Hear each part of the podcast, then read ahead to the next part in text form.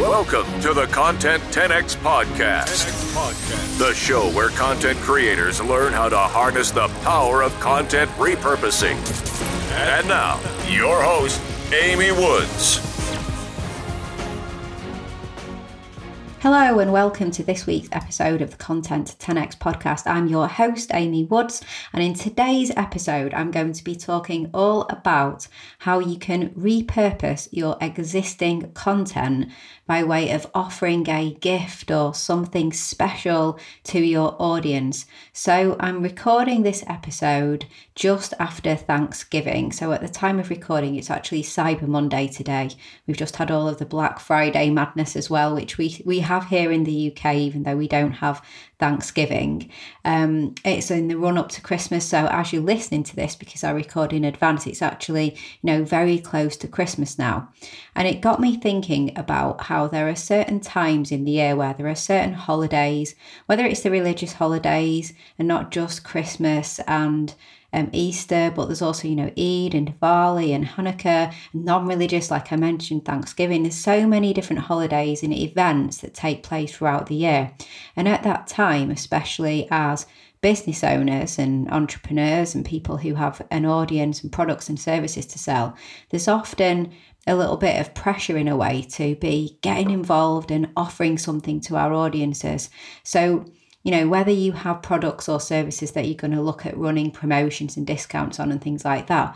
But it's also with our content as well. So when we have lots of content that we put out to our audience, it's really valuable, whether it's videos or podcast episodes or blog posts, whatever your content is, we sometimes feel like we need to take part and be offering something special during those times now, the problem is during those times, we're actually often very busy ourselves. We can be busy personally if we've, you know, got lots going on, perhaps with our families, and really busy with our businesses too, especially if it's a time where people want to take leave who work for us, can be very busy. So, obviously, one thing that you need to do is plan in advance. Of course, that's really, really important. But another thing that you can do is you can look at your existing content, not reinvent the wheel, and look at ways that you can leverage and do something with that content in order to offer something great to your audience. And that's what I'm going to talk about for the next five minutes or so to just give you some ideas of how you can do that. Okay, so number one is to bundle together the, the lead magnets and the freebies and the things that you have created and put them together in a bundle for people. Now, this is a little bit funny because this came from an idea that I had when you are in shops and you see that there are, for example, Christmas hampers.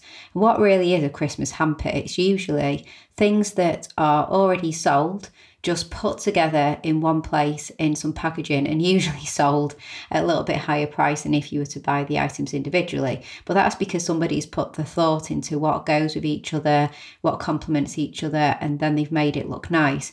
And you get this all the time in retail, you know, people bundle together deodorant and shampoo and then sell that at an extra higher price because they make it look nice. Now, you can do this with your content. So you could bundle together various freebies and lead magnets and things that you've created throughout the year and offer that to be delivered in one go. Just click below and get all of my, you know, my five best recipe downloads for the year in your inbox. It's is it as simple as that? You know, it could be that you have a fitness business and you've created lots of recipes, deliver them all in one go.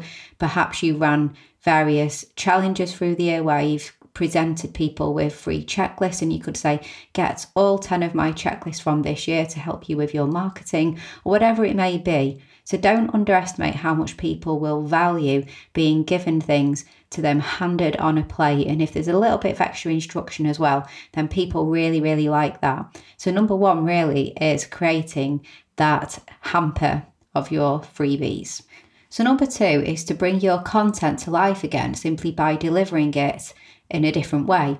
So, you could do something really special with your existing content. And just to give you an example of this, so a client of mine last year, she has a business where she helps people get more organized. So it's a home organization business. And she has a podcast which is all about home organization, always helping people get more organized. And what she did was she looked at the most relevant podcast episodes for the time of year at Christmas last year. So, what would my audience really, really be benefiting from right now as we are busy in the run up to Christmas? If you celebrate Christmas, and she decided to hand select the most relevant podcast episode from the past year, or it might have been from the past couple of years actually. And she did the kind of 12 days of home organization or the 12 days of her podcast. And she, for 12 consecutive days leading up to Christmas, put out one podcast episode a day. And yes, they were podcast episodes that already existed, but people who had listened to them before were benefiting from listening to them again right when they needed it because she knew her audience really well. And then there were people who missed it the first time or were new to her, and so they got to listen to it for the first time. And she really carefully put them together in a really specific order that was really, really useful for her audience. And on top of that, there was a daily email, so it would let people know hey, today's podcast in the 12 days of home organization um, is about XYZ, and I chose it today because of this. So there was actually a really valuable email that went out for those 12 days as well. So this is just an example of she already had the podcast episodes, but she, again, kind of bundled them up in a different way and created a real buzz about bringing that content back to life again. So is there anything that you could do just looking through your content, your content archive, and seeing if you can deliver your content again, perhaps in a slightly different way to really benefit your audience. Now, number three really is kind of just good old content repurposing, but creating something additional from an already existing piece of content and perhaps just looking at how you can change the format of it. For example, take one of your most popular podcast episodes, or the most popular podcast episode, or the most popular video that you filmed all year, the one that got the best feedback and the most views, the best reviews, and turn that into something else really useful for your audience. So, work with a graphic designer and get that turned into a quick guide or a workbook or a checklist or a really good SlideShare, maybe turn a podcast into a video, something like that. But some way that you can simply repurpose that piece of content. You've already done all the research and you've already created a brilliant first piece of content. So to go on and repurpose it into a different format is not going to be as difficult as coming up with something completely new. So a new concept. So that is one idea. And just think, what would my audience love to receive right now? And then, you know, as I said, gift wrap it, put a nice little bow on, and let people know. So, number four is to repurpose into a live experience. So, this is an idea that I had where I was thinking about how pe- what people really want from you often is more access. And if you repurpose your content into a live experience, then you're really giving people what they want. You're really opening yourself up and saying that they can have access to you. So, let's say, for example, you could tell your audience again i'm using a christmas example simply because it's it's in the run up to christmas right now but this could be at any time of year but particularly when you're looking at the times of year where you want to show kind of generosity and gifting. So you could say that for the week in between christmas and new year you're going to be going live every single day for 15 minutes at I don't know at 7 p.m. and you'll have a different topic every day that you're going to talk through with your audience and then you're going to do a quick Q&A so something like that. So this could be a really good thing to do again at that time of year as well. People may have a bit more time on their hands because they may yes have things going on with family but they may not be as busy with work and they may be a bit more relaxed and eager to jump on to your lives and it might, might also be just a little bit of a change of scenery as well. But the way that you can repurpose this is that Obviously, that would be quite a bit of work thinking of what would I talk about on my seven days of going live. Well, go back to your content. So look at your core content. Let's say that you have a blog and pick out the most popular blog posts over the course of the year, and then use those blog posts as the topic for the Facebook Live. So have a read through them, pick out what your key points were, pick out the most valuable aspects, what you think people would benefit the most from, you know, bullet point that out, and then plan your live.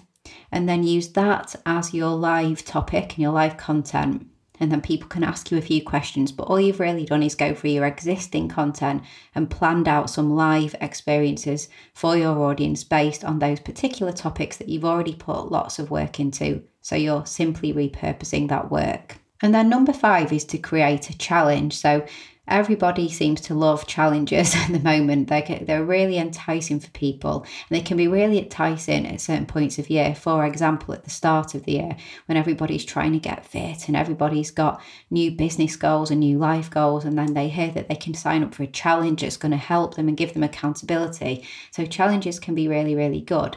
And here, what I'm talking about is probably a bit of a combination of what I've just spoken about a minute ago about live experiences, and before that, where I talked about, you know, maybe taking existing content that you already have and then packaging it up and delivering it in a slightly different way.